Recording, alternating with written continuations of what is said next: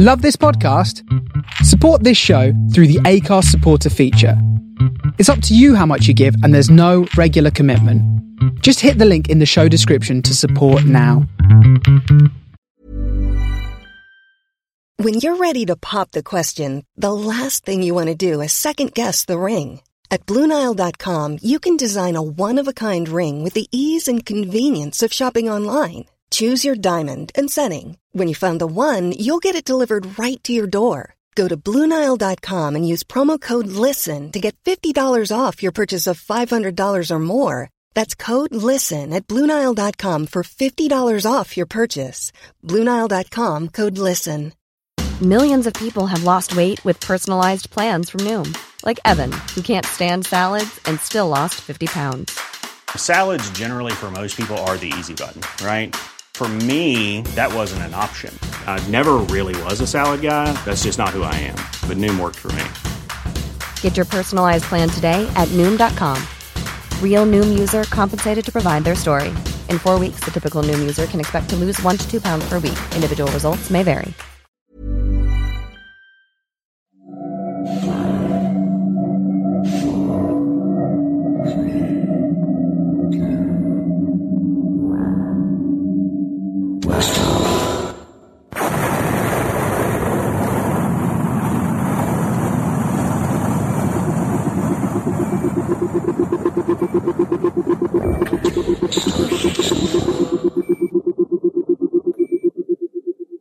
This is the Starship Sofa. Everybody, welcome, hello, and welcome to show 231. I am your host, Tony C. Smith.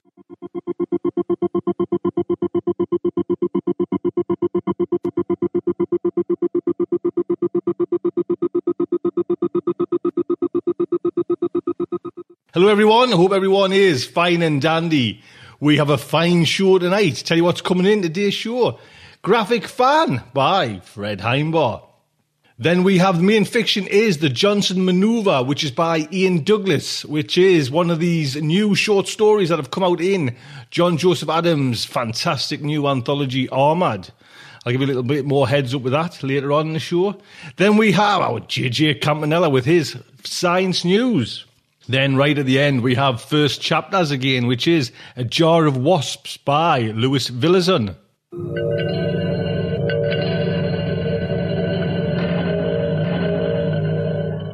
So, jumping straight into 231 of Starship Sofa, we have our very own Fred Himebaugh with graphic fan. Fred, sir. Hello, Sofa people. It's Fred Himebaugh, the graphic fan. And on behalf of all the peace loving people of planet Earth, I bring you greetings. I can't wait to tell you about an ongoing series I found from Vertigo Press called The Unwritten. But before dessert, we've got to eat our vegetables. I'm going to start with a graphic novel that left me confusticated and bebothered. It's called The Death Ray, and it's by Daniel Clowes, and it's got lots of attention. It got reviewed by National Public Radio here in the United States, and it made Time Magazine's list of top 10 novels. And note, that's top 10 novels, not top 10 graphic novels of 2011. So I had to read it. The Death Ray is the story of a loser teen named Andy who inherits a futuristic handheld weapon from his long dead scientist dad. It's a ray gun, and it's curvy, and it's very retro futuristic. At the prompting of his friend, Andy assumes the role of superhero, for a while anyway. Andy, however, lacks the imagination, or more to the point, the character to pull off the role. But that doesn't stop him from offing a half dozen or so people over the course of his pointless, unhappy life. The death ray gun itself is not very remarkable.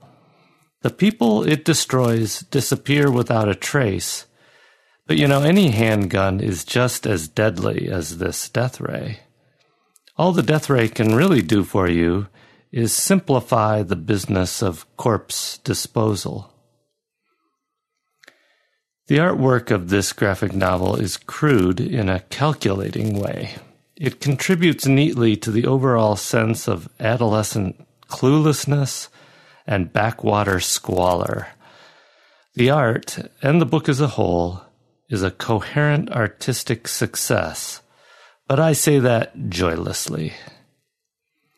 As I read this book, I thought I didn't like it, and you know, I still think that's the case but I'm starting to doubt.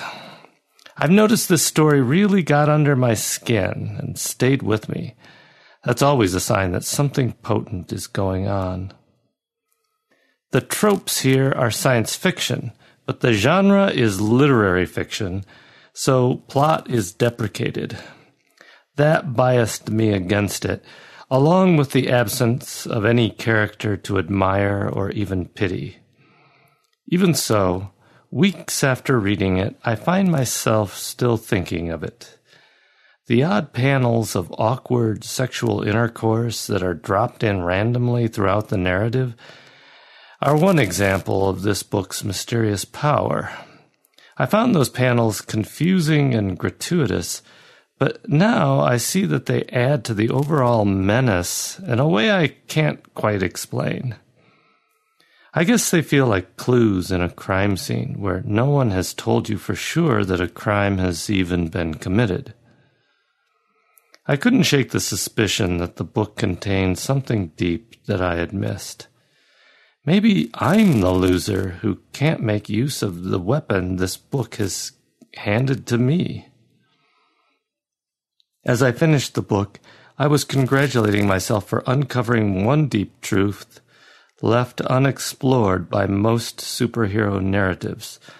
That, in a way, we're all potential superheroes. Consider, most of us live our lives within the constraints of legality and respectability. When heinous crimes are committed, we, people like us, are never suspected. Think of the latent power that gives us. Most murders are solved because the murderer acts impulsively and or stupidly. A person of even average intelligence and patience, that is, you or I, could easily plan a murder that could not be solved. The mystery fiction genre is obsessed with a trope you might call the perfect crime Making a crime perfect is completely unnecessary. A murder committed by you or I need not outwit Sherlock Holmes. He's, well, he never existed. It merely needs to outwit whatever overworked, undermotivated gumshoe got assigned to the case. What I'm saying is, you or I possess the power to kill anyone we like with impunity. That's a superpower in my book, and reading The Death Ray made me realize it. Come to think of it, maybe that's the secret of the death ray that I thought I missed. Come to think of it some more, should anyone among my relations or acquaintances die mysteriously any time in the coming year, this podcast will no doubt become Exhibit A in my murder trial. Dang it. If I feel compelled to give the death ray a thumb sideways, I have no such equivocation for our next graphic novel. My enthusiasm for Unwritten is unlimited. The Unwritten is by Mike Carey and Peter Gross with additional art supplied by others in various volumes. In the cleverest fiction opening I have ever seen, Unwritten starts at the end. The end, that is, of the 13th in a series of 14 fantasy novels. Let me explain. The Unwritten contains a story within a story. The inner story is a series of fantasy novels written by a man named Wilson Taylor, the father of the main character of The Unwritten, a young man named Tom Taylor, The fantasy series is a Harry Potter knockoff. We're talking about the inner story now. The fantasy series is a Harry Potter knockoff called Tommy Taylor. Wilson's son, Tom Taylor, is the inspiration for the boy wizard named Tommy Taylor. But no, as you read along, it appears perhaps the boy wizard Tommy in the inner story is the inner inspiration for the Tom Taylor of the outer story. When you're reading it, this isn't as confusing as I make it sound, although in the outer story, plenty of adoring fans want to confuse Tom and Tommy. In fact, Tom slash Tommy is literally worshipped by cultists, as well as stalked by a disturbed fan who dresses and styles himself in the manner of Count Ambrosio, the vampire villain of the Tommy Taylor books. The narrative bleeds back and forth between the inner story and the outer story effortlessly. The Tommy Taylor story is an unabashed, high fantasy, J.K. Rowling ripoff. And that's admitted right up front. But this is much more subtle than a simple parody. Yes, Tommy sports a magic wand and horn rimmed glasses. Uh, he's got uh, two friends, a girl and a boy, and he's even got a companion animal. It's an adorable winged cat named Mingus.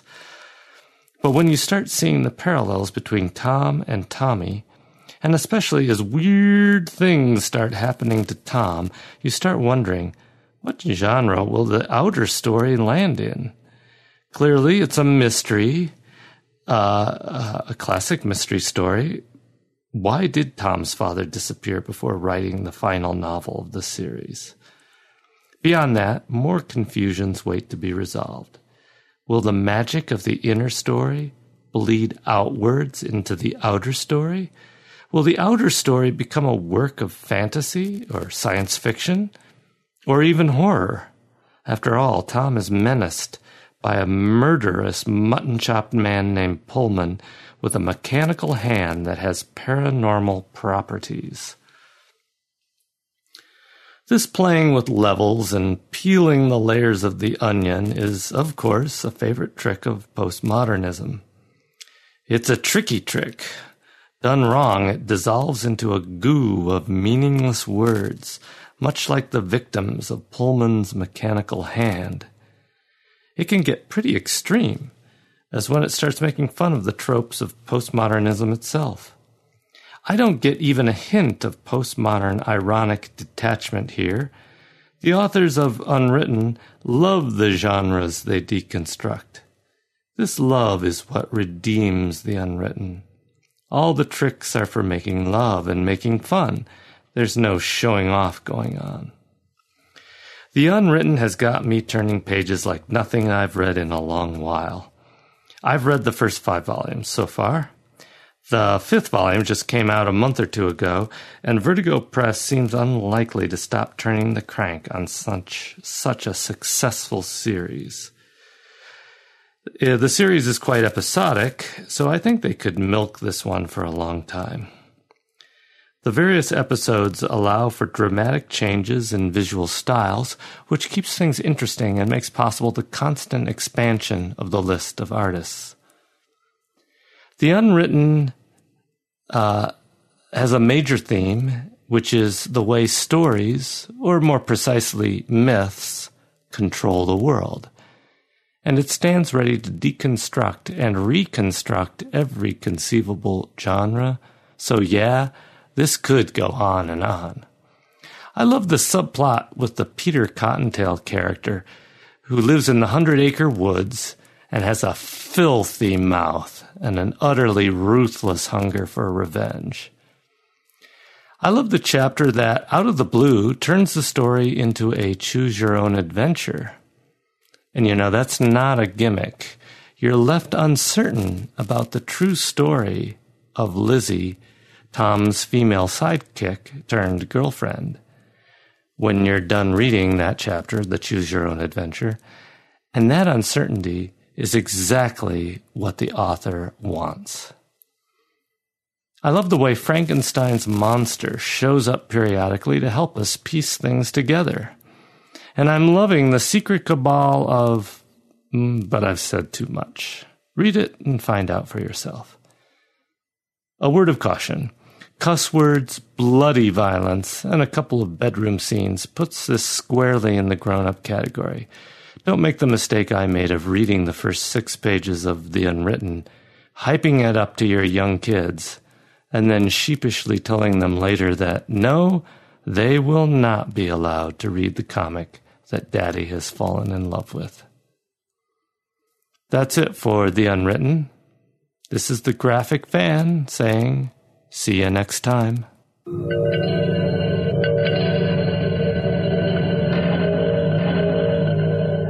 And there you go. It's nice to have you back on the board, sir. Yes, I hope you are well and fine. Next up is the main fiction, and it is The Johnson Maneuver by Ian Douglas. I'll give you a little heads up about Ian Douglas. Ian Douglas is the pseudonym of William H. Keith, the author of over 100 novels, mostly military SF and techno thrillers. His work includes the Marines in Space trilogy, Legacy, Heritage, and Inheritance. Written as Ian Douglas under the name of H.J. Riker, he wrote the long running Seals, the Warrior Breed series, more recently, he collaborated with author Stephen Coonts on the best-selling spy thrillers in Deep Black series, Arctic Gold, Sea of Terror, and Death Wave. Now, like I say, this story is in the new collection that's come out by John Joseph Adams, Armad, and it's out today. Well, it was out yesterday, which was the 23rd, so it's now there available in all fine department stores, bookshops, and everywhere. I'll put a link on to John site and come over and get it. I love John's pitch for the book. You know, it's like the, or the tagline: "Armored, part human, part machine, all soldier." Go on. Uh. Other authors in there: Jack Campbell, Brandon Sanderson, Tanya Huff, Daniel H. Wilson, Alastair Reynolds, and Carrie Vaughan, amongst others. And if you go on to John's site, there's a couple of links there for other stories in this collection that are there on. I know there's one on IO9 as well. I'll give you a little more about the anthology John says, up, power on, lock and load. Just gets you going? Decades ago, Starship Troopers captivated readers with its vision of a future war in which powered armored soldiers battle giant insects on a hostile alien planet. Today, with the success of Iron Man, Halo, and Mech Warrior, and with real robotic ex- exoskeletons just around the corner, the idea of superpowered combat armor and giant mecha has never been more exciting and relevant. Do you know that's what I'll. If you just have a look at actually what John's done over the past few years, you know, with these kind of themed anthologies, they just are. And I know there's, I mean, I don't know if anyone kind of got a sneak little clip. There was a little brief went around the internet there. John's teamed up with Daniel H. Wilson to do the, I think it's like an up, robot uprising collection as well. That is just going to be awesome, that one. But like you say, this just hits nails on heads everywhere. Like you say, you can get it at, you know, you can get ebooks from Baen Books. do pop over there or Amazon, the usual plates, and actually in bricks and mortars as well. My God, yes. There's a first for a while. 23 stories in there. There's a foreword by Orson Scott Card. Lightspeed eventually is going to have Nomad by Karin Lowachee coming on as text. And Wired's going to have, or has got, Christie Yant's transfer of ownership. Like I say, IO9's got Jungle Walkers by David Klecha and Tobias S. Buckell. So if you want something to dip into, just little short stories all on the subject of Armored, please think about this one. The story is narrated by Scott Couchman. Scott says he's working on a science fiction and fantasy writing career and voice acting career. He is an institutional designer and corporate trainer by day, writer by night, podcaster and voiceover talent occasionally. He is the family geek and generally a sleep deprived zombie most of the time. He lives in the pocket of Los Angeles area that no one seems to talk about and even fewer know about. With his wife and two sons, a hamster and a varying number of fish, depending on the day. I've got that as well. fish is dead. Get another one. I put a link on the Scott's site. Scott's done or doing a, a few narration for Starship Sofa, and just like I say, this is a lovely narration. And I was telling Scott, you know, why it was. Just see if you can spot why it is. So the Starship Sofa is very proud to present The Johnson Maneuver by Ian Douglas. The motto of the U.S. Marine Corps' Embassy Security Group was, appropriately enough, in every clime and place, and that Marine Gunnery Sergeant Carl Schaefer had decided had become something of an understatement. The world of Pi cubed Orionis 4, dubbed Cernunnos by the Human Contact Liaison Group on the surface, and something unpronounceably like Cha'a by the natives, was young, raw, and hot. The local gravity was a shade over six tenths of a G, the atmosphere dense and thick. The star, listed as type F5V on the main sequence, was just 27 light years from Sol, right next door by interstellar standards and the second nearest planetary system found so far to have evolved intelligent life. At least, Schaefer thought with some amusement, there was supposed to be intelligent life here.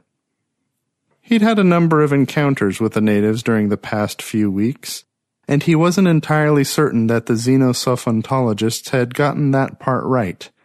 He was standing now on the parapets of the Earth CL compound, looking out over the city of Karnon, low white domes and flat roofed octagons. Columns of smoke were rising from several parts of the city now, and his helmet mics were picking up the usual chorus of deep fluting and disharmonic hoots and wailings that served as Cha'an language.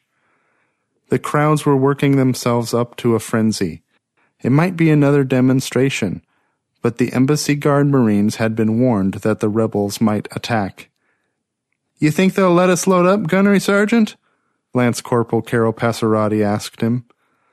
Like Schaefer, she was in ceremonial dress armor, peacock bright in bronze, blue, red, and white. He couldn't see her face behind the opaque white visor. It really sounds like they're building up to something big. I know, he told her. Hang tough. As long as they're still talking and the king crab still says it likes us, they shouldn't bother us. A crowd, a big one, was gathering at the main gate, chanting as they gesticulated with clenched multiple fists. He couldn't tell what they were saying, not without linking into the embassy's translation AI, but they didn't sound happy or friendly. Yeah, but how can they tell if it does like us? Passarati asked. Beats me, Passarati. I guess when they knock down the gate, we'll know we've worn out our welcome. He turned away. Stay sharp, Marine. Aye, aye, Commander. Schaefer was a gunnery sergeant, a non-commissioned officer, but as head of the Marine Security Attachment assigned to the Pi Cubed Orionis 4 Embassy, he held one of the very few enlisted billets in the Corps where an NCO could hold the title of Commander. He had ten enlisted Marines under his command. His boss was the embassy's RSO, a civilian federal agent named Warner, an unpleasant piece of work. He locked through into the embassy building and pulled off his helmet. The atmosphere outside was almost breathable, but there was too much sulfur dioxide from the young planet's numerous volcanic vents for human health. You could get by with a breather mask and goggles here, but Marine guards outside wore their Class A armor, which filtered out the SO2 and reduced the high O2 partial pressure to Earth normal. After a moment's pause, he accessed his in-head circuitry and opened up a private communications channel. Mr. Warner? Schaefer, he said. I need a word, please. I'm awfully busy, Commander. Warner's nasal voice shot back. Can it wait? No, sir, but it's short. I need your authorization to go weapons live. That will not be necessary, Commander. Excuse me, sir, but I feel it is. A large crowd is gathering outside, and it sounds like they're working themselves into attack mode. They've never attacked us before. We don't know what attack mode for them would be. All I'm asking for, sir, is authorization to lock and load, just in case. There was a long hesitation on the other end. Then Warner's voice said, Come on, then.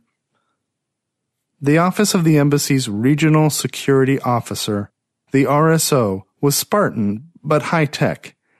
Surveillance monitors covered the walls from deck to overhead, and Reginald Warner was ensconced within a desk that had more in common with the cockpit of a VA 90 Demon Wrath than a piece of office furniture.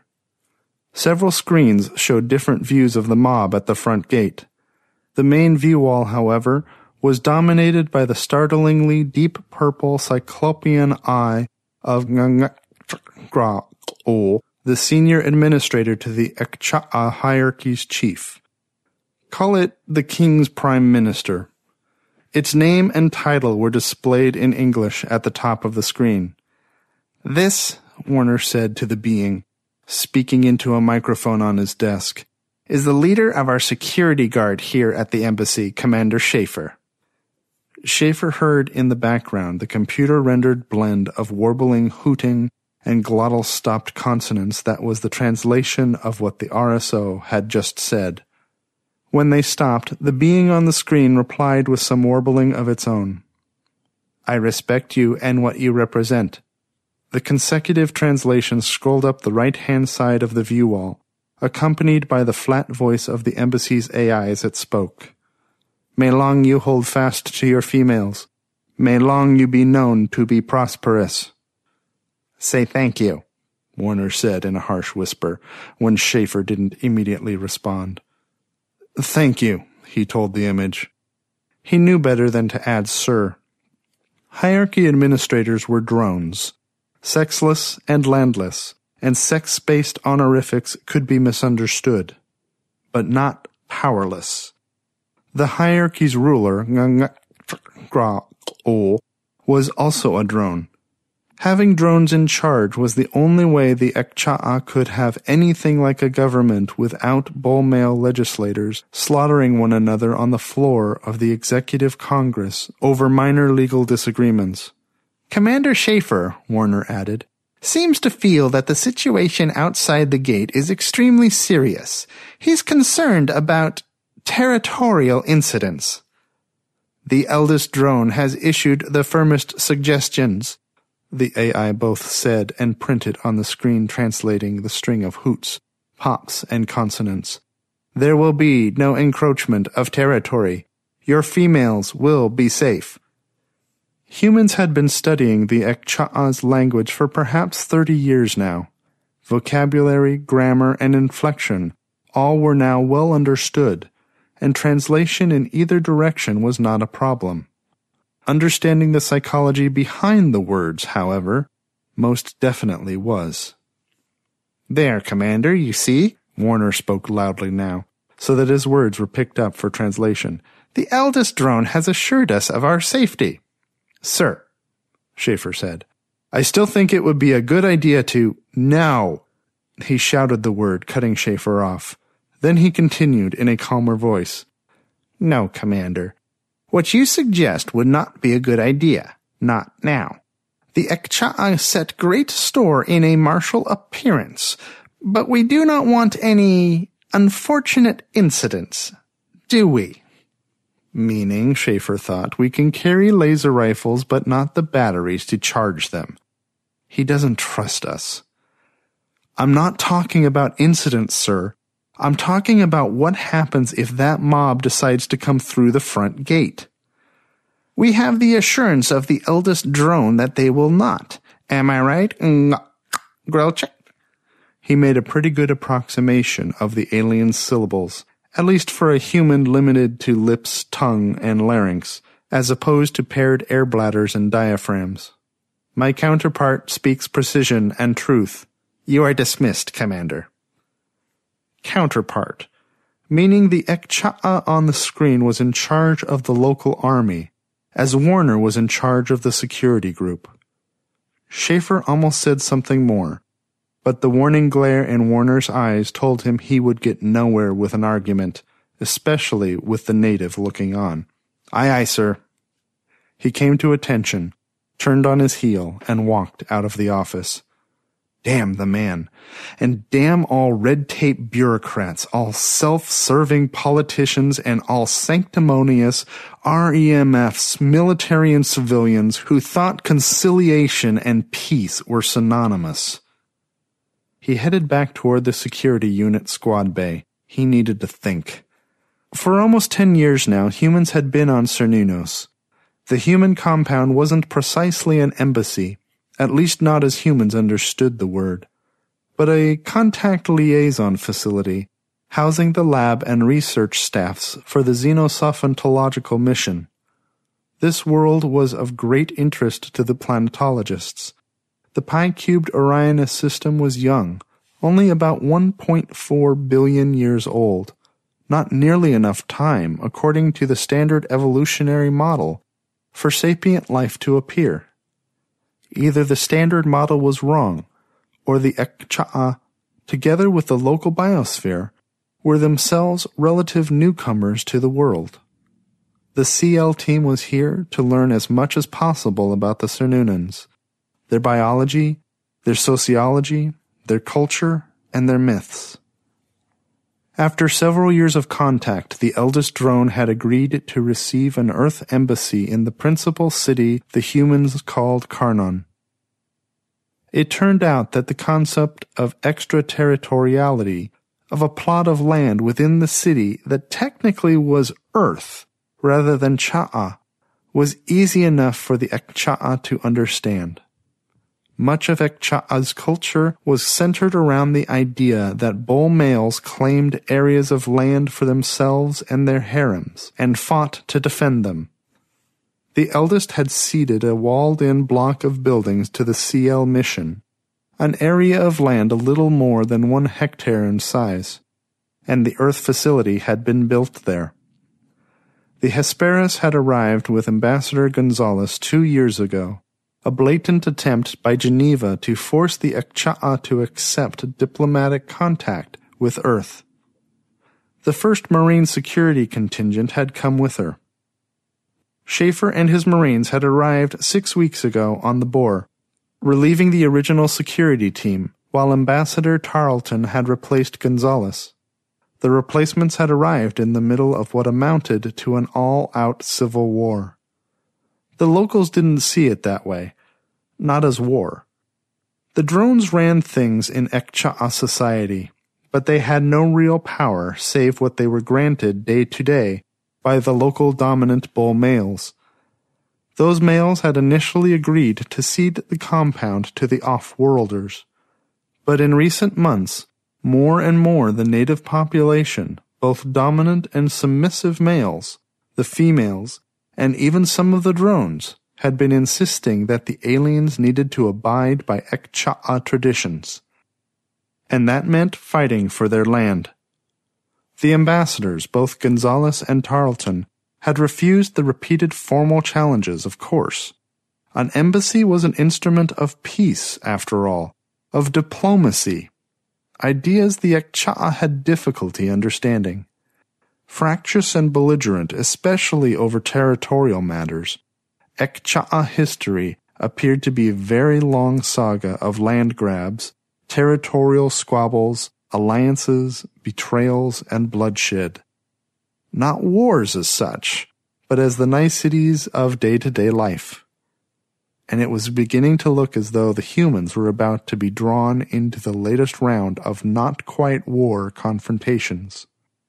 The drone council that served as this world's government had so far resisted demands that the off-worlders play along, claiming that humans were not true males, that they didn't understand how Ekcha'a thought, and so were exempt from the need to claim and fight for land.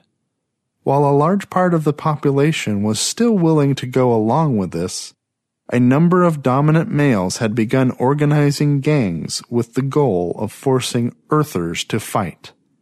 They'd broken into a local armory, seized military weapons, and begun a campaign of demonstrations, arson, and rioting that had paralyzed Karnon for weeks.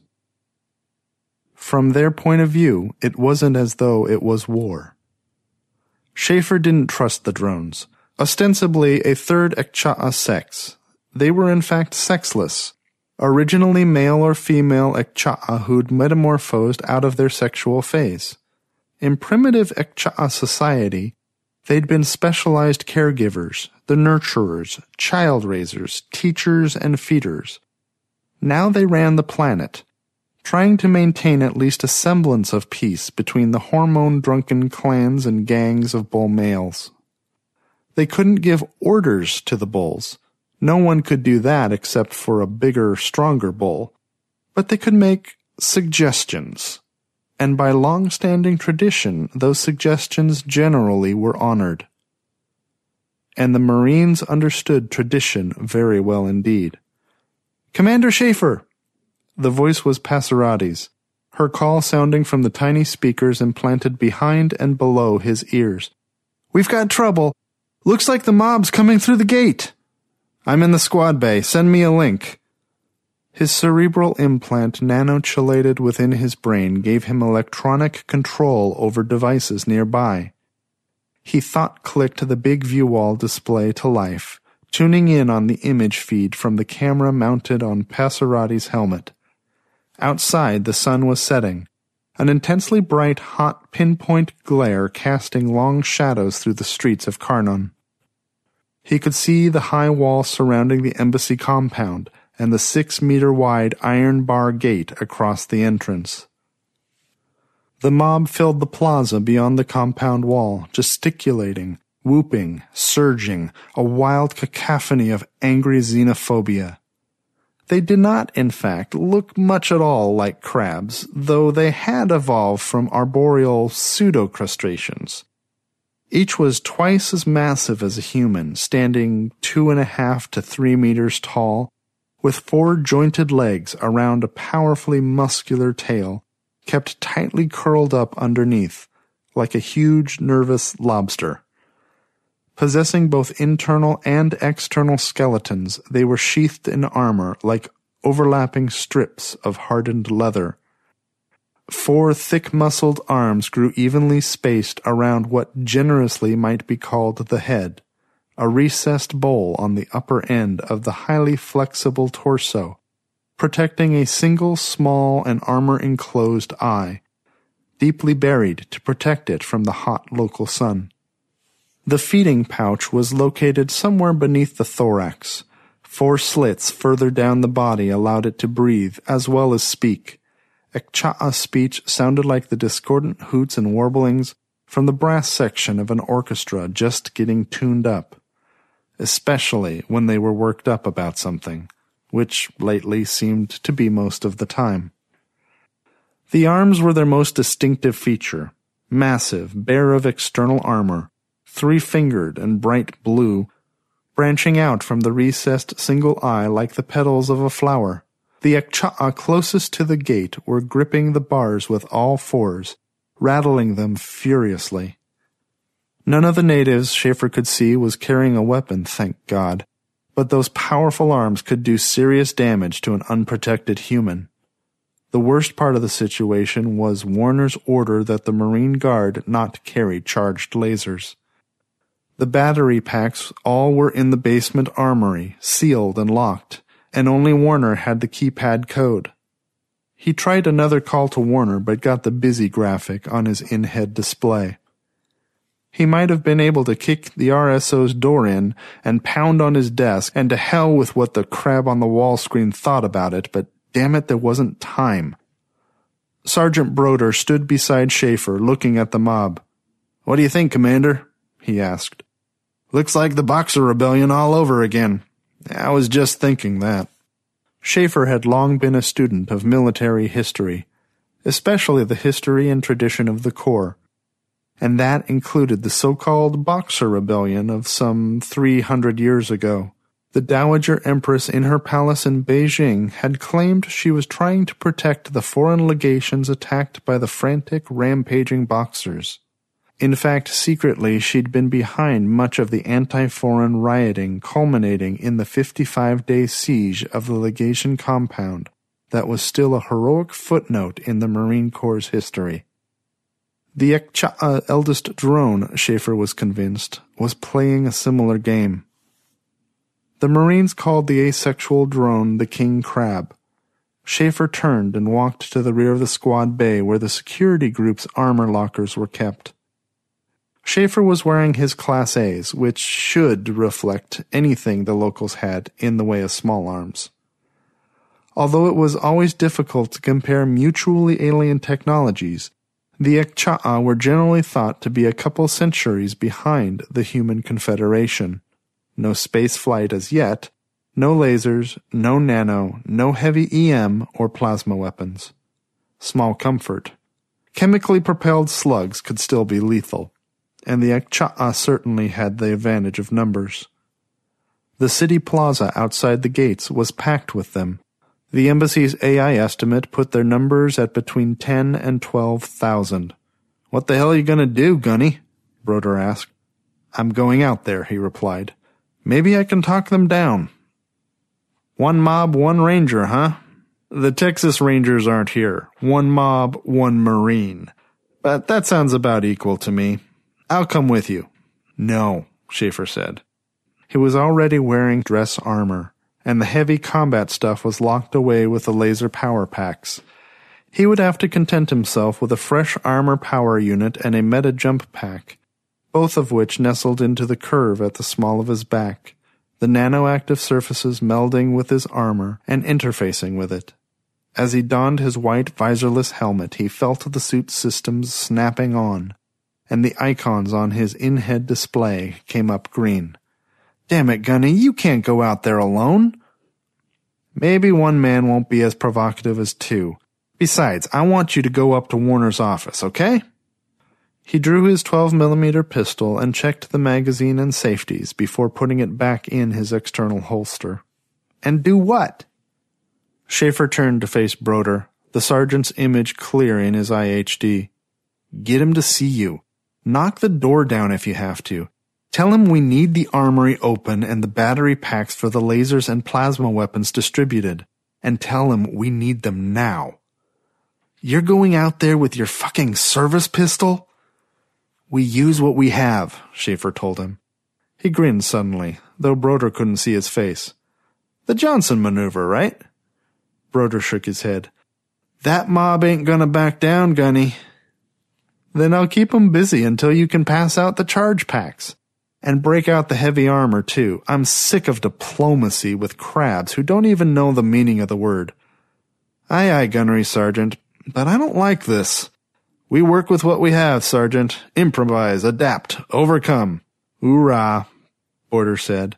But the old battle cry was delivered flat, without emotion, and without enthusiasm.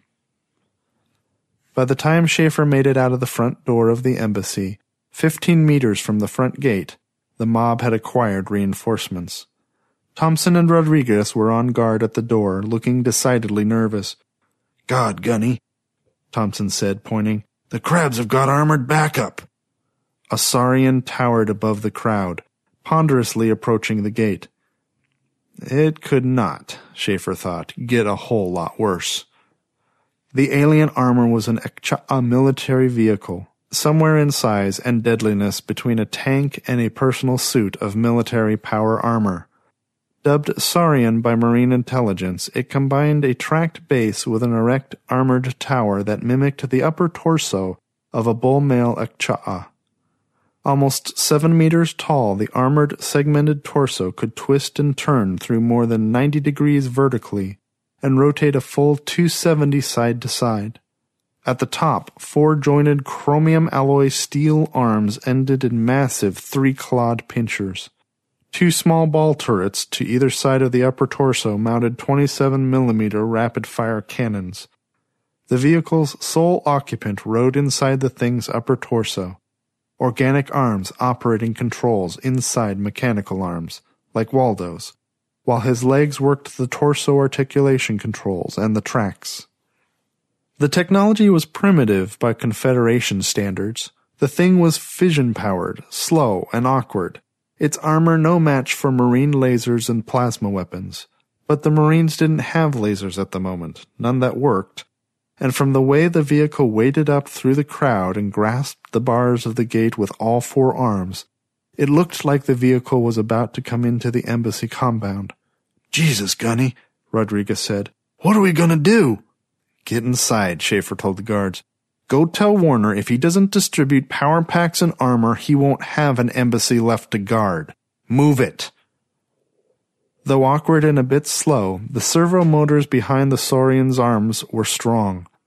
The upper torso of the armored vehicle strained, twisted from side to side, then lurched back a step, pulling the locked gate with it in a shower of powdered stone from the walls to either side.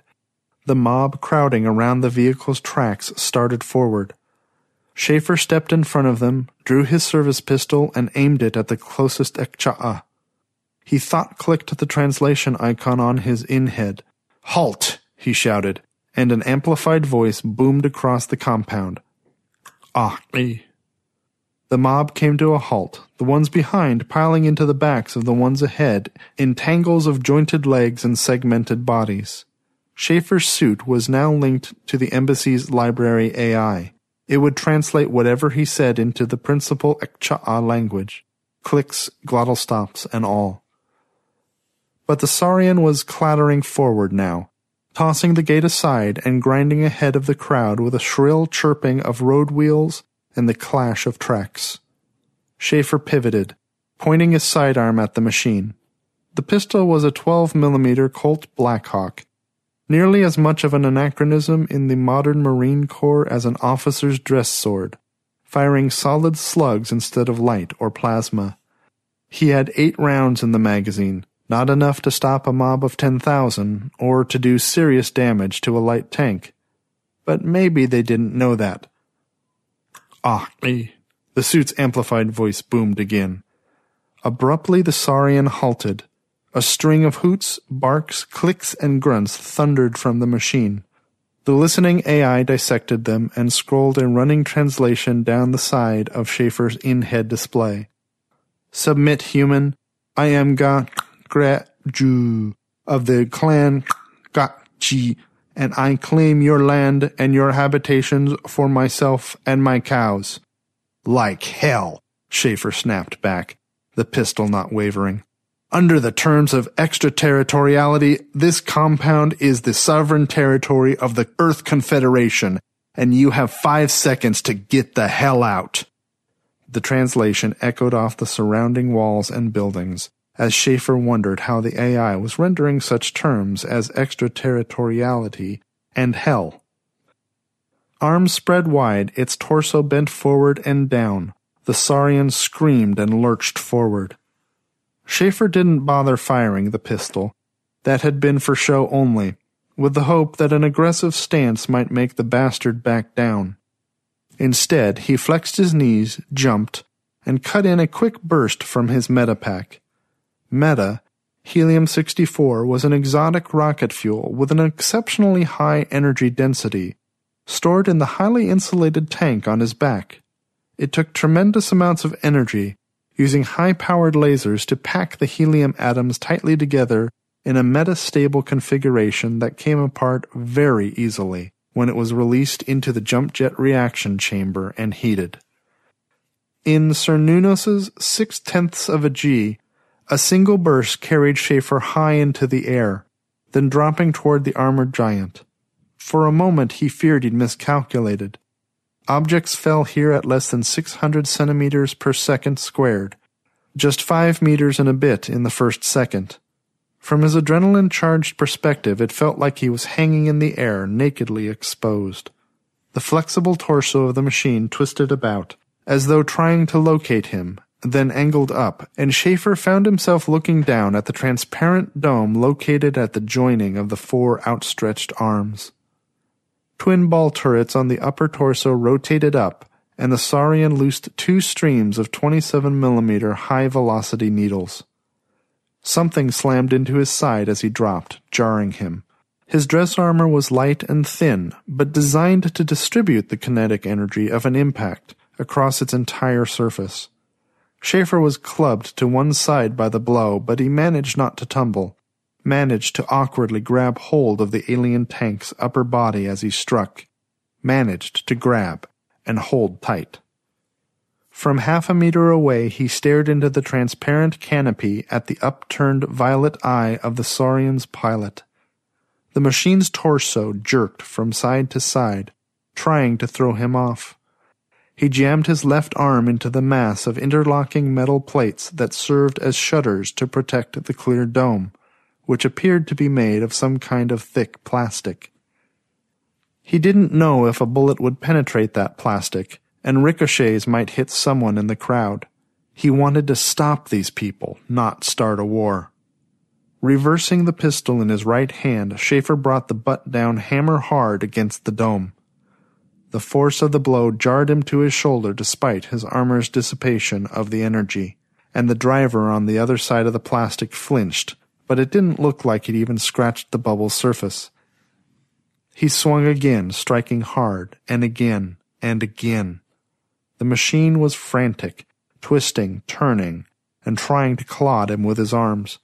A chirping sounded in Schaefer's ear, an alarm triggered by his armor's radar, and he let go, dropping onto the tank chassis as one massive mechanical fist whipped past his head and slammed into the bubble. Another arm tried to reach him, but he swarmed up the twisting torso once more, using the segmented armor plates as hand and footholds. Tucked in close, clinging to the torso and one There's never been a faster or easier way to start your weight loss journey than with PlushCare. PlushCare accepts most insurance plans and gives you online access to board-certified physicians who can prescribe FDA-approved weight loss medications like Wegovy and Zepbound for those who qualify. Take charge of your health and speak with a board-certified physician about a weight loss plan that's right for you. Get started today at plushcare.com slash weight loss. That's plushcare.com slash weight loss. plushcare.com slash weight loss. Millions of people have lost weight with personalized plans from Noom, like Evan, who can't stand salads and still lost 50 pounds. Salads, generally, for most people, are the easy button, right? For me, that wasn't an option. I never really was a salad guy. That's just not who I am. But Noom worked for me. Get your personalized plan today at Noom.com. Real Noom user compensated to provide their story. In four weeks, the typical Noom user can expect to lose one to two pounds per week. Individual results may vary. Hey there, it's Michele Norris. I'm host of a podcast called Your Mama's Kitchen. When I travel, I'm usually looking for a way to find a taste of home when I'm not at home. And one of the things I love to do when I am at home is entertain. And Airbnb allows me to do that. When I was in California recently, I rented a house that had a great kitchen. And when we were sitting around the table, we're all thinking, we're in someone else's house. Someone could be in all of our homes as well. If you have a home, but you're not always at home, you have an Airbnb.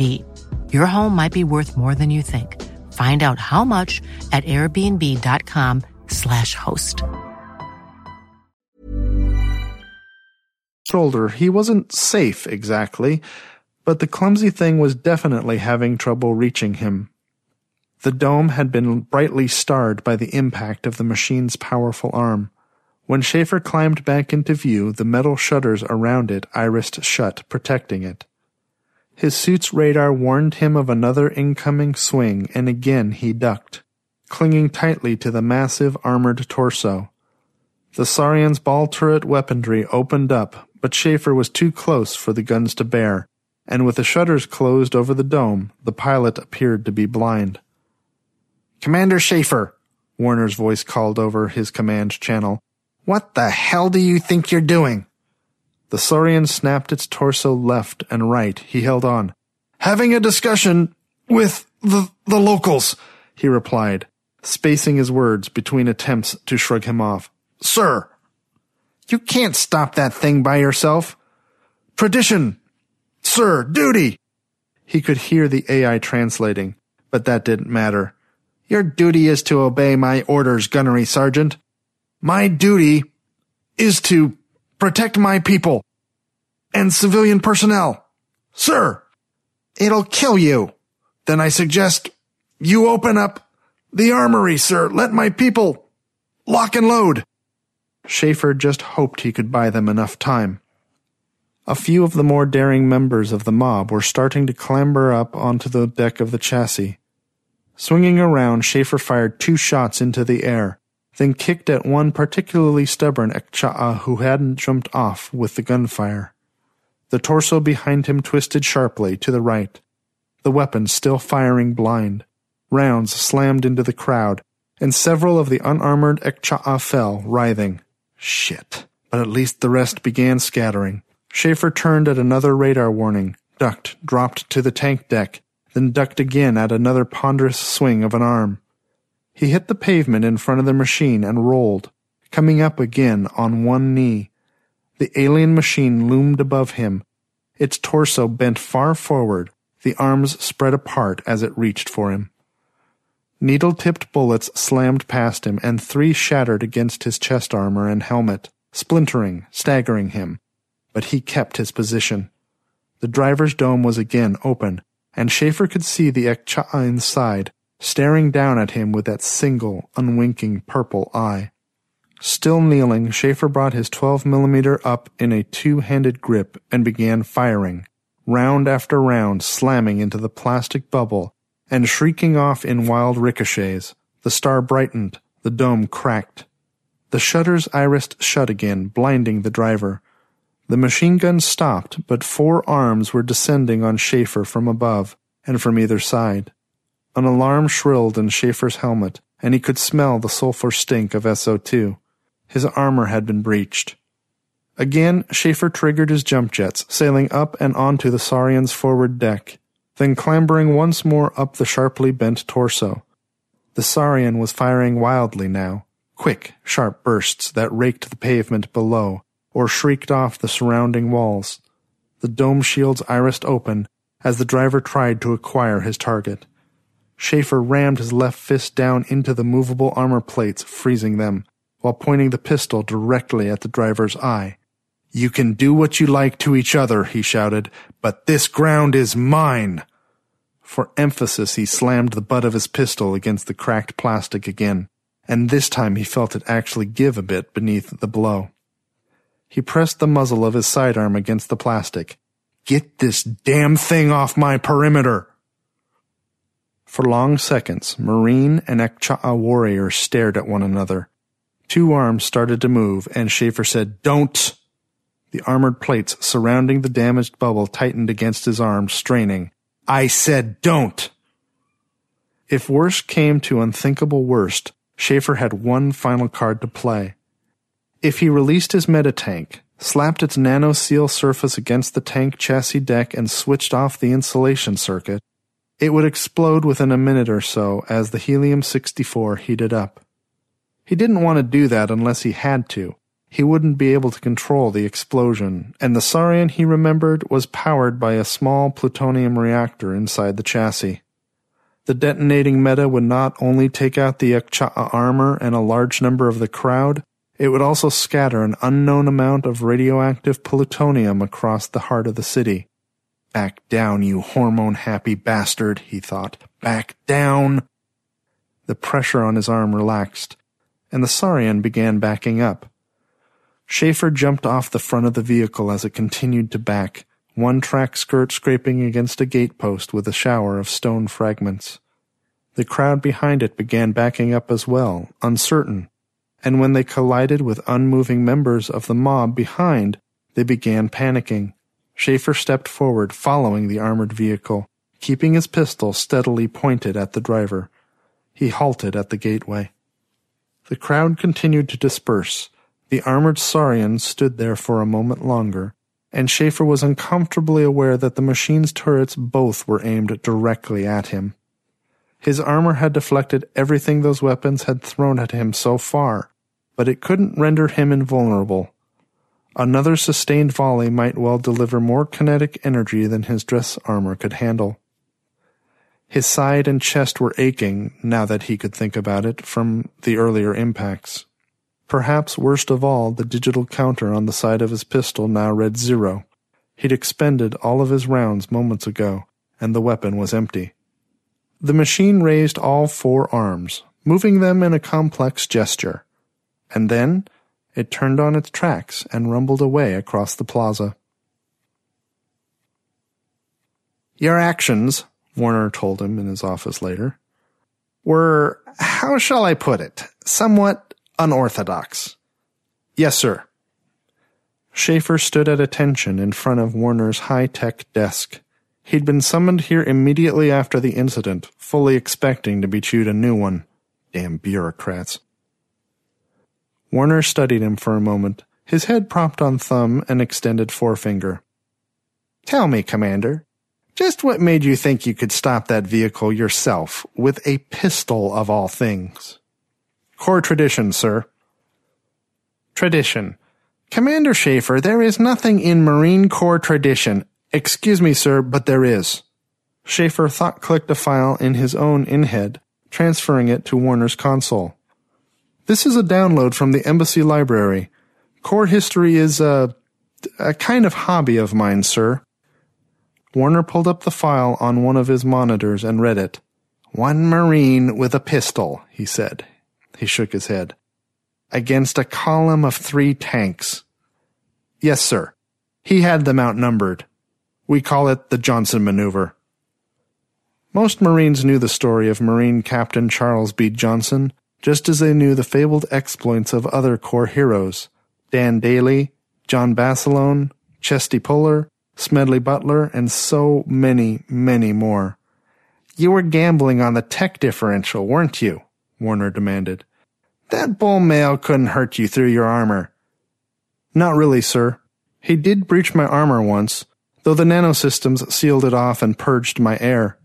The thing is, I figured he was acting under both cultural and biological imperatives, assuming that if I was a male, I would fight for my territory and my right to mate. If I backed down, if we backed down, sir, we would have proven that we were submissive males and would have to do what the bull males demanded. It was simpler to just show them who was boss. Schaefer didn't add that the armor and the technology had nothing to do with things. It was never about the armor. It was about the man inside, always. Apparently you did so, Warner continued. The ambassador called me a few moments ago. It seems that 35 female Ekcha'a have just applied for admission to the compound. According to Ekcha'a tradition, they're yours now. Your, uh, cows won in single combat. Fair and square. Well, the ambassador is going to have to find a polite way of saying thanks, but no thanks, isn't he? Something of the sort. Warner shook his head, but he almost smiled. You know, I should write you up for insubordination, Commander. But Ambassador Tarleton is quite happy with how things have turned out. You appear to have resolved a potentially serious diplomatic situation, and resolved it in our favor. I'm glad to hear it, sir but he hadn't done it for diplomacy. By the way, you might be interested to know, when the Saurian broke off the fight, it moved its arms, kind of like this. Warner's two-handed attempt at a four-armed gesture was not nearly as successful as his attempts at the spoken Ekcha'a language. According to Engik Grelchuk, who was watching the whole thing, the bull was saluting you as a worthy fellow warrior, and as victor. We should respect the cultural traditions of the locals, sir, Schaefer said. Just so long, he thought, as the locals learn to respect our traditions as well. USMC History Cerebral Implant Download Extract on February 2, 1983, Israeli forces were testing the resolve of 1,200 U.S. Marines in southern Lebanon part of a UN peacekeeping force in the area. Seeking to discredit the Marines in order to impose their own military control over the area, Israeli infantry and armor probed Marine positions and, in one case, sent a column of three heavy Centurion tanks toward a Marine checkpoint. Captain Charles B. Johnson stood in the middle of the road, pistol drawn, forcing the tanks to stop. You will not pass through this position, Johnson said. If you go through, it'll be over my dead body. Two of the tanks broke from the third and attempted to rush past Johnson. The Marine jumped on top of the lead tank, put his 45 pistol to Israeli Lieutenant Colonel Rafi Landsberg's head, and ordered the man to stop his tanks. Landsberg complied, and after a hurried exchange of radio traffic with his headquarters, the Centurions withdrew. The Israelis tried to downplay the incident, calling it a misunderstanding on the part of the Marines. but Captain Johnson's actions were in the highest traditions of Marine Corps commitment to honor, fidelity, and duty.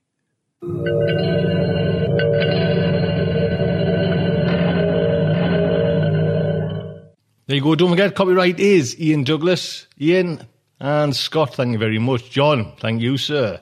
Next up is our very own JJ Campanella. Jim. Greetings and pacifications, excellent listeners, and welcome to this March 2012 Science News Update. Resistance is futile, for I am your host for this newest of the new science podcasts, Jim Campanella. As I sit here contemplating tonight's episode, I get a weird deja vu ish kind of feeling. You may feel the same when you hear the first couple of stories. You will swear that you heard these stories previously, and you may have, kind of.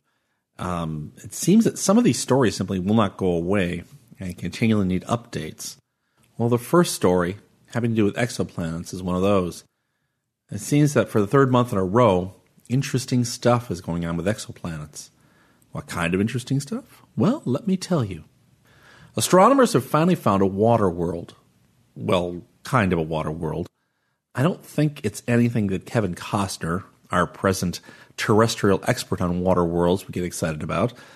And yet, at the same time, this new exoplanet does have water.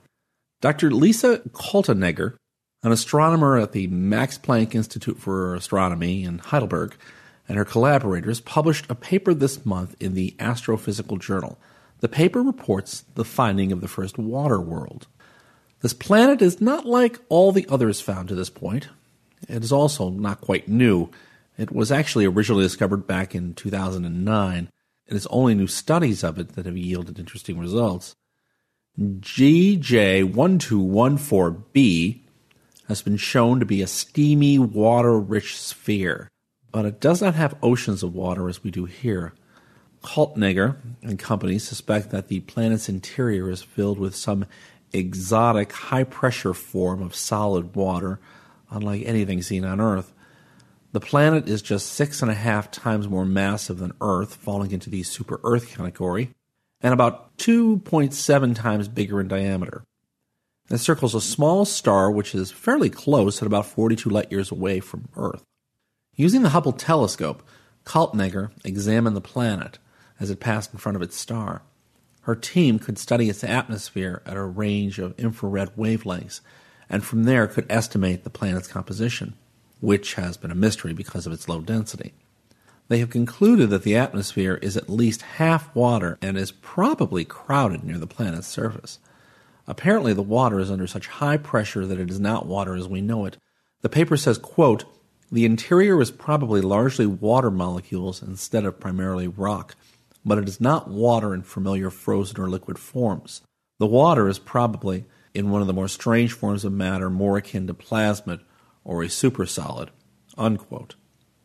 I'm not even sure what a supersolid is, frankly. Well, we seem to be getting closer to finding a new Earth on almost a monthly basis now. Let's see what next month brings.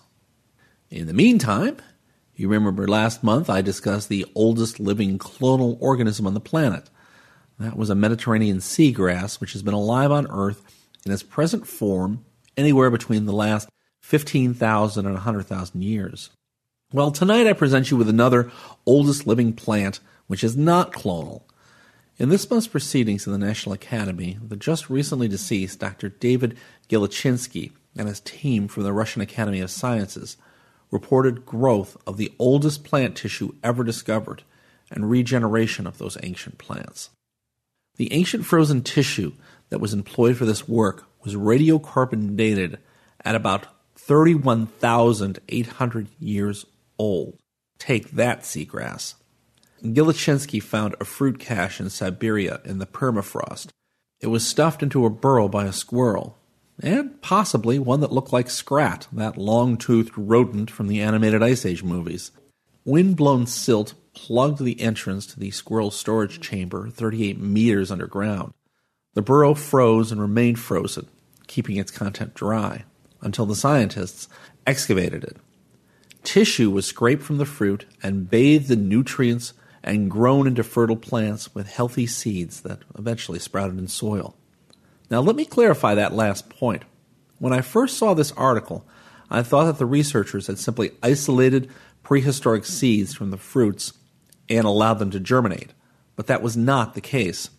The scientists took the frozen tissues and regenerated them in tissue culture in a petri dish. This can be easily done with freshly picked plants.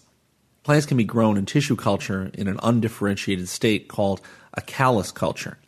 After getting this ancient tissue to grow, Gilichinsky then manipulated the tissue cultured cells of the newly grown ancient organism by treatment of specific plant hormones to induce the growth of leaves and shoots and roots. We cannot do this quite so easily yet with animal tissues, but you can induce higher plants to grow into any tissue you want using two hormones called auxin and cytokinin in specific ratios. The plant has tentatively been identified as being the same as the extant species Silene stenophylla because it looks exactly like its modern relative. The common name for the Silene is the narrow leafed campion, and that's a plant which grows in the far north even today. There has been some controversy as to whether this regenerated ancient plant actually is narrow leafed campion or not. Some botanical experts have pointed out that the flowers, when they finally appeared, were narrower and less separated than those of today's representatives of the species. Some scientists have suggested that the recovered plant is no doubt campion, but it's a different but close relative of the narrow-leaved campion. The paper concludes with, quote, It is remarkable that under deep freeze, fruit tissues can remain viable for such a long time. This is like regenerating a dinosaur from tissues of an ancient egg. Unquote. I guess that turning up my nose at bird's eye frozen peas that have been in my big freezer stored for more than a year will now have to be a thing of the past. Certainly, if we can revive 30,000 year old frozen plants that were around with the woolly mammoths, year old frozen peas must still be edible. The next story up is again another deja vu moment reminding us of February. This update involves DNA sequencing and its increasing cheapness. Another company has thrown its hat into the ring, saying that they have the latest technology that will be the breakthrough in DNA sequencing that will lead the next technological generation. Two weeks ago, at the Advances in Genome Biology and Technology meeting in Florida, the company Oxford Nanopore Technologies unveiled two new DNA sequencing systems a high throughput system called GridION and a smaller, cheaper, and portable system called MinION, which is the size of a portable computer hard drive. The company announced that both products will be available later this year. The systems rely on nanopore sequencing. Nanopore sequencing is a method for reading long, unbroken strands of DNA and RNA. A special proprietary enzyme pulls the nucleic acid strands through specially engineered nanopores. These are little tiny holes in a polymer membrane.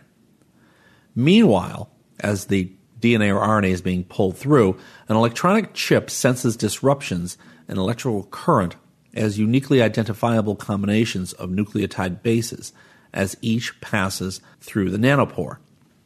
At the meeting, company representatives presented data that demonstrated that the 48,000 base pair genome of the Lambda bacteriophage virus could be sequenced as one long sequence.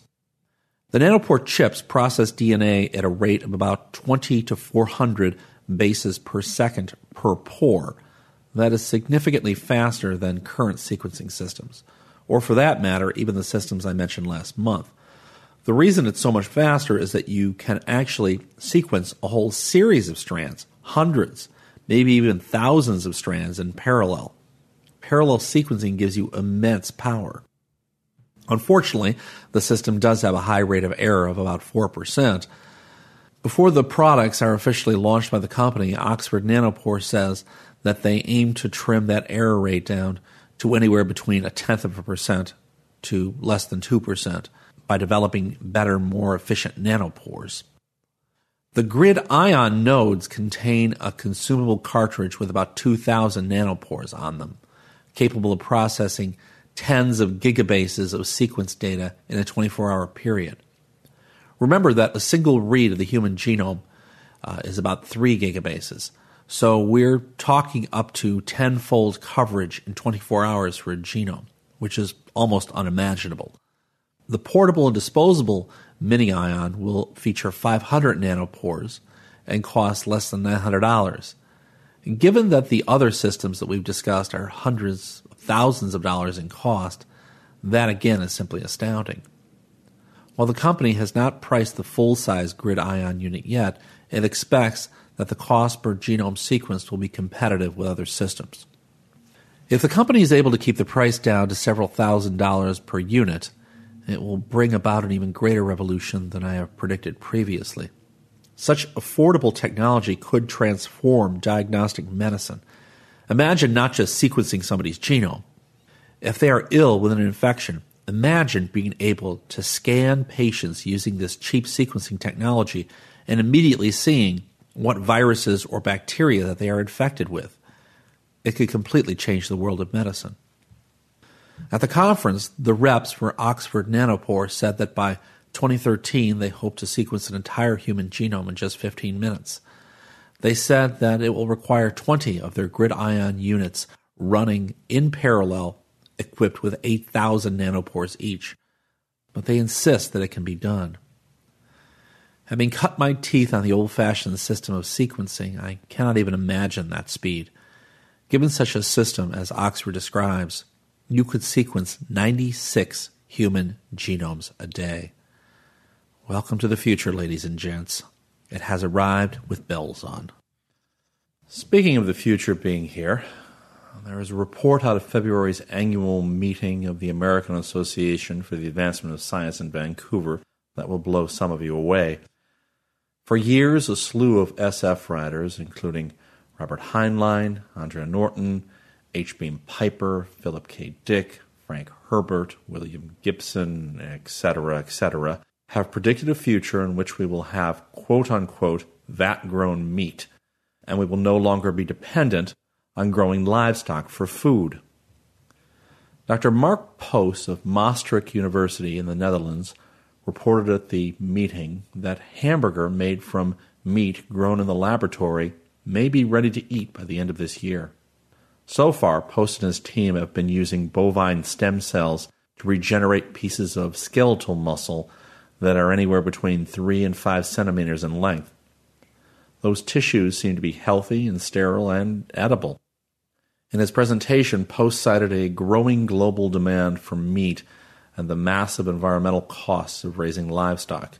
He said, quote, We need to get alternatives, unquote, Post seems to think that with adequate funding, lab grown meat products may be commercially available in grocery stores near you in the next 10 years. The next story is completely unrelated to anything we have discussed previously in this podcast. In fact, the next story is so completely out there that I have never even considered the possibility of what I'm about to tell you. For a moment, let's talk about the concept of a crystal. We all kind of know what a crystal is. We know that salt is a crystal of sodium chloride and that diamonds are crystals of carbon. But what is a crystal? And why is there a difference between a diamond and a chunk of coal, which are both made of the exact same thing? Well, a crystal is a substance in which all the molecules are aligned into a regular repeating three dimensional matrix. Most substances have molecules higgledy piggledy all over the place in three dimensional space with no regularity in their structure. Crystals are tougher materials because of this three dimensional matrix. Diamonds, for example, are carbon crystals where the carbon has been forced into a close repeating matrix by very high heat and pressure. That makes it far stronger than any piece of coal. Okay, so now we know what a physical crystal is in nature. Now I'm going to tell you something that will probably remind you of an episode of the old Saturday morning TV show, The Land of the Lost and I do not mean the crappy movie with Will Ferrell. For those of you who do not know The Land of the Lost, it was a TV show back in the 1970s in which two kids and their dad got trapped inside a closed universe where dinosaurs, lizard people called Sleestaks, and other aliens could be found. The show was essentially about how the Marshall family could survive such an alien environment and even eventually escape. One of the aliens, written in an episode by Star Trek's Walter Koenig, by the way, was an Altrusian lizard man called Enik, who carried advanced technology with him. One of the artifacts that Enik carried with him was a glowing crystalline lozenge called a Maggette, a fourth dimensional node, as he calls it, which allowed one to travel in space and time. It was, in short, a time crystal. Well, as a kid, I thought that was very, very cool, and I was fascinated with that entire theme that the Land of the Lost kept up for a couple of seasons of the crystals having such abilities. Well, apparently, I was not the only one enthralled with the Land of the Lost. Time crystals could actually become the next big thing in theoretical physics. In a new article this month on the science website arXiv.org, Nobel Prize winning physicist Frank Wilczek lays out the mathematics of how an object moving in its lowest energy state could experience a sort of structure in time that is similar to a time crystal. Wilczek describes how such a time crystal would be the temporal equivalent of an everyday 3D physical crystal like a diamond. No one knows how important time crystals may turn out to be or whether they even have any practical applications at all. But Wilczek says, quote, this concept of a time crystal reminds me of the excitement I felt when I helped describe a new class of fundamental particles called anyons back in the early 1980s. I had very much the same kind of feeling as I'm having here that I have found a new logical possibility for how matter might behave that opens up a new world with many possible directions. Unquote. Wilczek came up with time crystals after teaching a class about classifying crystals in three dimensions and wonders why that structure couldn't extend into a fourth dimension, that is, time. To visualize a time crystal, think of Earth looping back to its same location in space every 365 days.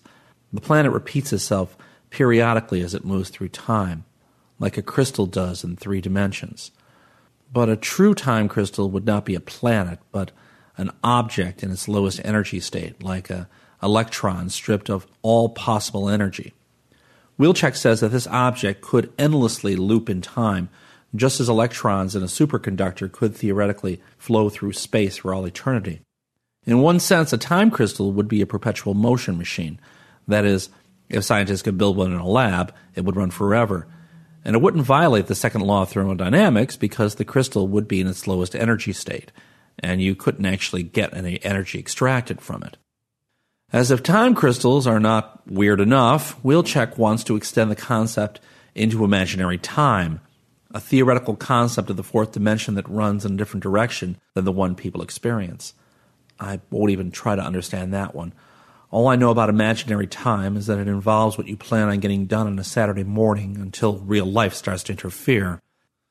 The last story of the night involves alcohol, I suspect that many famous authors, including Raymond Chandler, James Joyce, F. Scott Fitzgerald, Ernest Hemingway, Dylan Thomas, William Faulkner, Edgar Allan Poe, and Hunter S. Thompson, would just laugh at the next story and simply say, duh, although I suspect they would probably say that in a much more literary manner. So, what is this alcoholic story?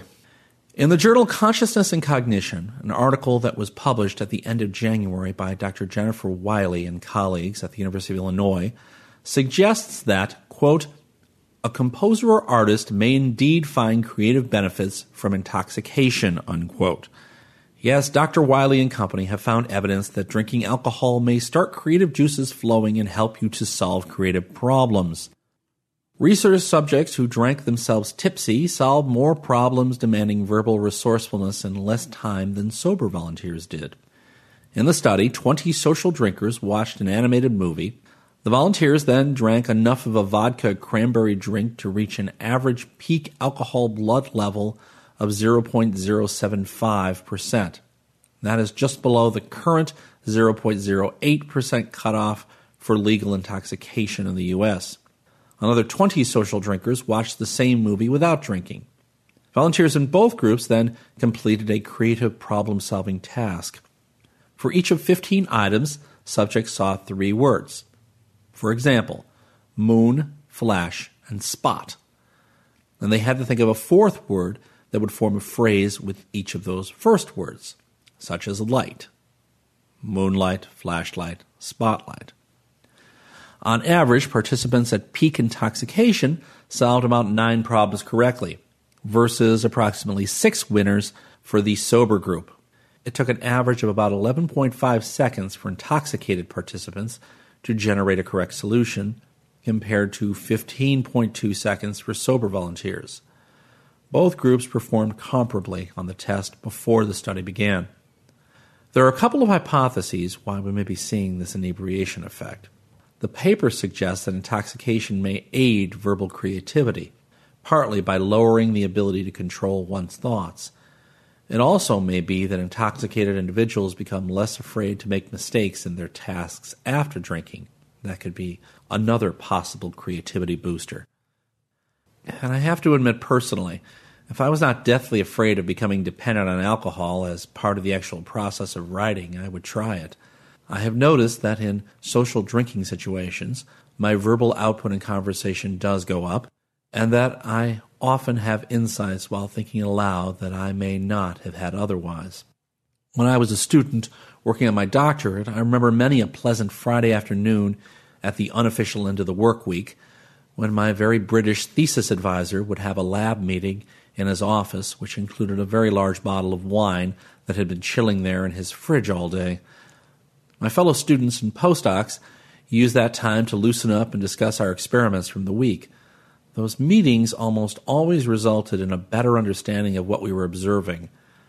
I'm not sure that would have been the case under completely sober conditions. However, it just seems to me that you have to be very careful once that magic genie has been let out of the bottle. It's far too easy to get to the point where the magic no longer works, no matter how much more alcohol you imbibe. Well, that's all for me for now. As always, take care. If you plan on writing and imbibing at the same time, then do so in a most careful manner, and I hope I've inspired some of you. Until next time, this is Jim Campanella.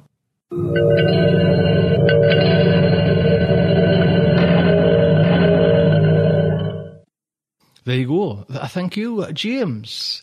So now we come on to that little new part of the, sh- the show that I've started last week. And like I say, it's just where to get them. You know what I mean? So if you've got, you know, a, a book out there and you want to just dabble in, you know, let, let Starship Sofa hear the first few chapters, get in, get in touch with us, you know, and we'll try and play it on the show. This is A Jar of Wasps by Lewis Villazon. Jar of Wasps is available for download from Anarchy Books on the 6th of April, published 399 I think he books, if you know it is, Andy Remic's Little Baby there, all sorts of stories over there. I'll put a link on to the actual website. Do think about buying this when it comes out. If, well, if you like it, there you go. That That is it. Lewis is a science and technology writer uh, with published work in 25 different magazines and newspapers, including the Daily Mail, BBC Focus magazine. His monthly Ask Lewis column has run in PC format for 16 years. Go on, sir. He has worked as a Coast Guard, rescuing people from cliffs, bred rabbits and quails, and has made a couple of short films for the web. He studied zoology at Oxford University, the only point of which so far has been to refer to it in passing on his author page. That's fantastic. All that work, all that work. Lewis, this is fantastic. So, and Lewis is narrating it as well. So, the Starship Sofa is very proud to present the first few chapters of A Jar of Wasps by Louis Villazon. Suppose you're standing on top of a volcano. Suppose the volcano is erupting. You're stood there on a hillside and there's a couple of cubic kilometres of magma underneath you waiting to come out. What happens next depends on what kind of magma it is. Really runny magma, that stuff just kind of oozes out, like pus from a weeping sore. If you're choosing a volcano to stand on, this would be the one. I'm thinking Mauna Loa here, or Kilauea. Toasty, but undramatic. Down from that would be the magma that has some silica in it. This makes it thicker and stickier, so it comes out in splattery lumps, like jam bubbling on the stove. Jam made of liquid glass, glowing orange at 1200 degrees, mind you. But as long as you don't actually get any on you, you should be okay. But what's really bad is the magma with silica and dissolved gas in it. Because as that magma shoots up the volcano vent, the pressure drops by about 1.2 million atmospheres, and all that gas comes out of solution. This makes it expand and accelerate still further until, just before it reaches the surface, the force of this fiery froth overwhelms the tensile strength of the rock around it, and the entire top of the mountain gets blown off. When Krakatoa did this in 1883, two thirds of the island was vaporized, and the bang was the loudest sound ever in recorded history. When you're standing on top of this kind of volcano, the hypersonic pressure wave will kill you before the magma even reaches you. It will take just 170 nanoseconds to reach you and another 25 to tear you to atoms. Or something. It's not very long, is my point. Fortunately, your mind works a lot faster under stress, and as long as you're prepared to skip over the boring bits, there should still just be time to see your life flash before your eyes. In my case, I had a running start, because apart from the time when the dustman threw out my papier mache train set landscape by mistake when I was four, and the time I fell 28 feet out of a tree onto my brother asleep in his pram and nearly killed us both, my life had been pretty dull. Oh, there were other odd moments here and there having sex, driving my first car, having sex while driving my first car, that kind of thing. There weren't nearly enough of them, though, and if it wasn't for the stuff that has happened in the last three days, those 195 nanoseconds would really have dragged. Rewind two days, 17 hours, 13 minutes. I woke up this morning, trouble knocking at my door. Sounds like a line from a bad blues song, doesn't it? I'll be honest. It was actually the postman doing the knocking, and I had already been awake for a while. But what he brought with him was definitely trouble. Trouble in a cardboard box. Unusual packaging, possibly, but then I have never really considered the correct way to pack a catastrophe before. My name is Graham, and I'm a geologist. We don't get much mayhem in geology. It's not that kind of field. I know some geophysicists who can cause a ruckus, but in geology, we pretty much like to keep the peace. To a geologist, a glacier is a devastating torrent of icy destruction. To everyone else, it's a frozen hillside creeping towards the sea at about six feet a year. If something exciting happens more than once every hundred million years, we have to sit down and breathe into a paper bag. When the postman came a knocking, I was lying in bed, too cold and bored and dejected to do anything more constructive than lie on my stomach and watch a single woodlouse crawling along the edge of the skirting board. The clock said 10.00, but that's clocks for you. Always pushing their sanctimonious little message. You're late. You said you'd get up an hour ago and you were late then. You're always late. You're a late, lazy, useless oaf who is never on time and especially not now. That's what my clock says to me anyway. But then it's got problems of its own. Not a proper digital clock, you see. No LCD display. Just a big Rolodex of all the digits and a little motor to flip them over. Or not flip them over in this case, because my clock long ago stripped all the teeth off its little cogs from constantly nagging me, and now it always says 10.00. The fact that it was more or less right this morning was just making its behaviour all the more insufferable. It was actually 12 minutes past 10, according to my wristwatch, and I was definitely late. But I had promised myself that I was not going to go to work until Louise rang to apologise in full for the entire last two weeks. There would be all sorts of minor bureaucratic hell to pay if she didn't hurry up and do that soon, but nothing that anyone but me and my line manager would ever notice. They couldn't fire me without acknowledging that my unauthorised absence had cost the company somehow. And this would be tantamount to admitting that I was useful. They'd never do that the HR department at Nordic ProVentura prided itself on its despise and conquer approach. I held my breath to ward off the sudden draught and threw back the covers. I had slept in my pants in a fit of pique. I was cold and tacky with my own sweat and grime. I would normally be wearing my old Berserk t shirt, but that had gone along with Louise, and I refused to replace it, despite her. The door knocker clattered again. I pulled on last night's jeans and a scratchy black jumper and negotiated the stairs in a Fibonacci series of one, one, two, three, and finally the last five steps in a single leap onto the uneven tile floor of the hall.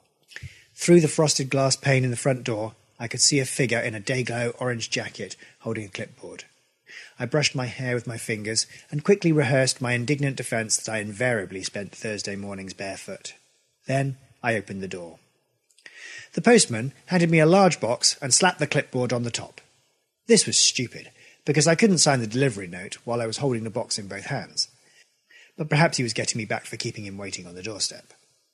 I set the box down in the hall and wrote uninspected on the note next to the bit which said, I confirm that the goods have arrived intact and in good condition, just to annoy him. Here you go, I said, handing it back to the postman. Cheers, he said, in a way that conveyed the opposite. I shut the door and carried the box into the sitting room. It seemed very large for a let me come back, what was I thinking present. I fetched a vegetable knife from the kitchen and slit through the packing tape across the lid. Inside were a lot of scrunched up balls of what appeared to be pages torn from a telephone directory. Beneath this layer was a large cloth bundle. As I lifted the bundle out of the box, I could see that it was made of white toweling material. Growing increasingly exasperated, I unwrapped the cloth. In the middle of what was now quite plainly a bath towel lay a greenish grey ovoid lump. The surface looked a little rough, and there were small white flecks encrusting it. I picked it up, and it felt cold and hard and heavy. It was about the size of a modest Easter egg. It weighed about two kilograms. Well, on the face of it, I said to myself, it would appear that Louise is trying to win back your heart with a fucking stone. I was trying to stay calm, but there was no denying the disappointment. I emptied out the rest of the yellow pages packing balls. There was no card, no letter, not so much as a post it note to hint at why she thought I might want this. Why does everyone do that? You're a geologist. You must really like stones. Here, have some gravel. Louise worked at Software Warehouse, but I didn't go round sending her HX disks all the time. Perhaps that's where I've been going wrong. I'll call her at work and make a nuisance of myself just to annoy her. I dialed customer services. She'd always refused to give me her direct line. The phone rang twice, and then there were some high pitched clicks and whistles. I was just beginning to think that I had dialed the Dolphinarium by mistake when there was a brief silence, and then someone answered. Good morning, Software Warehouse. Gavin speaking. How can I help you? The mantra was chanted as a single long word. Ah, yes. Good morning. This is Graham Trevennan. Can I speak to Louise Ballantyne, please? Do you have your customer account number? Uh, what? Not to hand? No. What's your postcode? Um, look, I'm really not sure. House number? 17, but why is that Mr. Trevennan? That's right, I just told you that. Hmm, according to this, all your items have already been dispatched, said the rather bored and patronizing voice. What items are those? I demanded crossly. What? What are these items that your computer is telling you have been dispatched? Um, let me check. There aren't any items, are there? Louise has just told you to fob me off with any old crap. There was an uncomfortable silence. Look, I said, this isn't your fight. Just put me through to her. I just want to know why she sent me this stupid stone. The bored voice didn't exactly burst out with, You got the stone? Oh, well, that's completely different then. Why didn't you say so before? But nevertheless, there was another strange pause, during which he could have thought it to himself had he been so inclined. When he spoke again, the tone was less patronizing, almost insistent. I think she has sent you an email, Mr. Trevennan. You should check it. Now. Thank you for calling Software Warehouse. Goodbye. The line went dead, and I was left holding the receiver and feeling a tiny bit weird. My first impulse was to call this Gavin person straight back and remind him to take his medication right away. I would probably get some other customer services loony, though, this time with a completely different set of symptoms. Anyway, perhaps Louise had written me her long grovelling apology and was taking me on a holiday or something. Maybe this rock was like a sort of elaborate clue. Doubtless it would be very witty and contain oblique references to Cervantes or something. The computer sat in a corner of the sitting room on a camping table, festooned with loose cables and various memory cards. I fired it up and opened mail. The lights on the router flickered uncertainly as 350 offers for cut price medication, investment opportunities, and teenage Latinas were invisibly caught by the spam filter. Eventually, a message that wasn't pornography or a 419 scam appeared, with a subject line that said, Graham, this is urgent. What caught my eye was the full stop at the end. Normally, a classic spam subject line like that would warrant at least three exclamation marks, and maybe some pluses and a smiley or two. The message itself was blank, but there was a word attachment. I dragged the file to the firewalled flash key. No sense in giving any lurking viruses the free run of my hard drive, and ran a quick scan. It Seemed clean, so I opened the document. Someone clattered the front door politely. Crumbs, Louise, give me a chance. I haven't even read it yet. I leapt up and ran to the door, trying to stay casual. But this time, there were two men at the door, neither of them postmen. One was fifty something, with a rather square, jowly face, immaculately groomed black hair flecked with grey, and small, steel rimmed glasses. Stood just behind was a younger man with long ash blonde hair pulled back into a ragged ponytail and a scruffy goatee beard. Both were wearing expensive suits. The older man's was a dark pinstripe, and he sported rather ostentatious silver cufflinks. Ponytails was a muted green, double breasted affair, top button of his shirt was undone beneath a loose maroon tie with some sort of yellow crest on it. He was carrying a large silver briefcase, like the ones used for photographic equipment. Oh, Christ, it's the Jehovah's, I thought. Good morning, sir, began the one with the cufflinks. He had an American accent of some sort, or maybe Canadian. We rent commercial premises not far from here, and a package arrived today in the mail that we think belongs to you. Maybe you also received one that should have gone to us. Oh, right. Thank goodness for that. I thought you were the God Squad. I did get a weird parcel this morning. I was just wondering what to do with it. What was my one then? What was in it? I haven't opened your package, so I couldn't tell you what's in it, sir, said Cufflinks in a humorously polite tone of voice. Right. No, of course you haven't, I said, feeling rather told off. You'd better come in while I fetch yours. I left the door open and walked back into the sitting room, suddenly feeling self conscious about my half dressed state again. I'm afraid I did open yours, I called over my shoulder as I wrapped the stone egg back up in its towel and scooped up all the loose bits of packing. After all, it was addressed to me. I stopped in my tracks as the beginning of an inkling trickled down my spine. The postman had asked me to sign for the parcel, and my name had already been typed in the space next to my signature. If it had just been misaddressed, how did it also have my name on it? Hang on a second, I said, turning round. Are you sure this parcel is yours? I mean, can you tell me what's in it, for a start? As I looked up, I saw Ponytail come into the room. He put the briefcase down and reached into his jacket. When he withdrew his hand, it was holding something that looked alarmingly like a gun. He didn't wave it, he pointed it straight at me, and the way he held it made it quite clear that here was a man who had held that gun in a lot of similar situations before.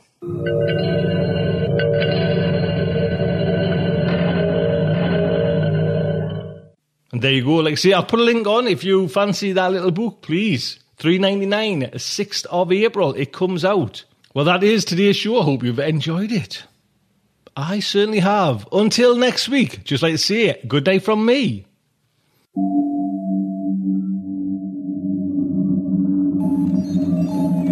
Will our heroes survive this terrible ordeal?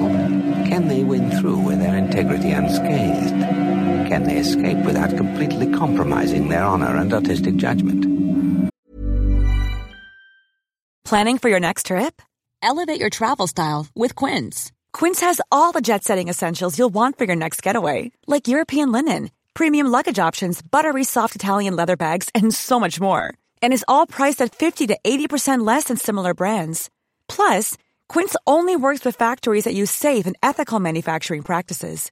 Pack your bags with high-quality essentials you'll be wearing for vacations to come with Quince. Go to quince.com slash pack for free shipping and 365-day returns. Tune in next week for the next exciting installment of Starship Sofa. Evacuation procedure initiated. Shuttle set for launch. Airlock will be opened in three, two, one.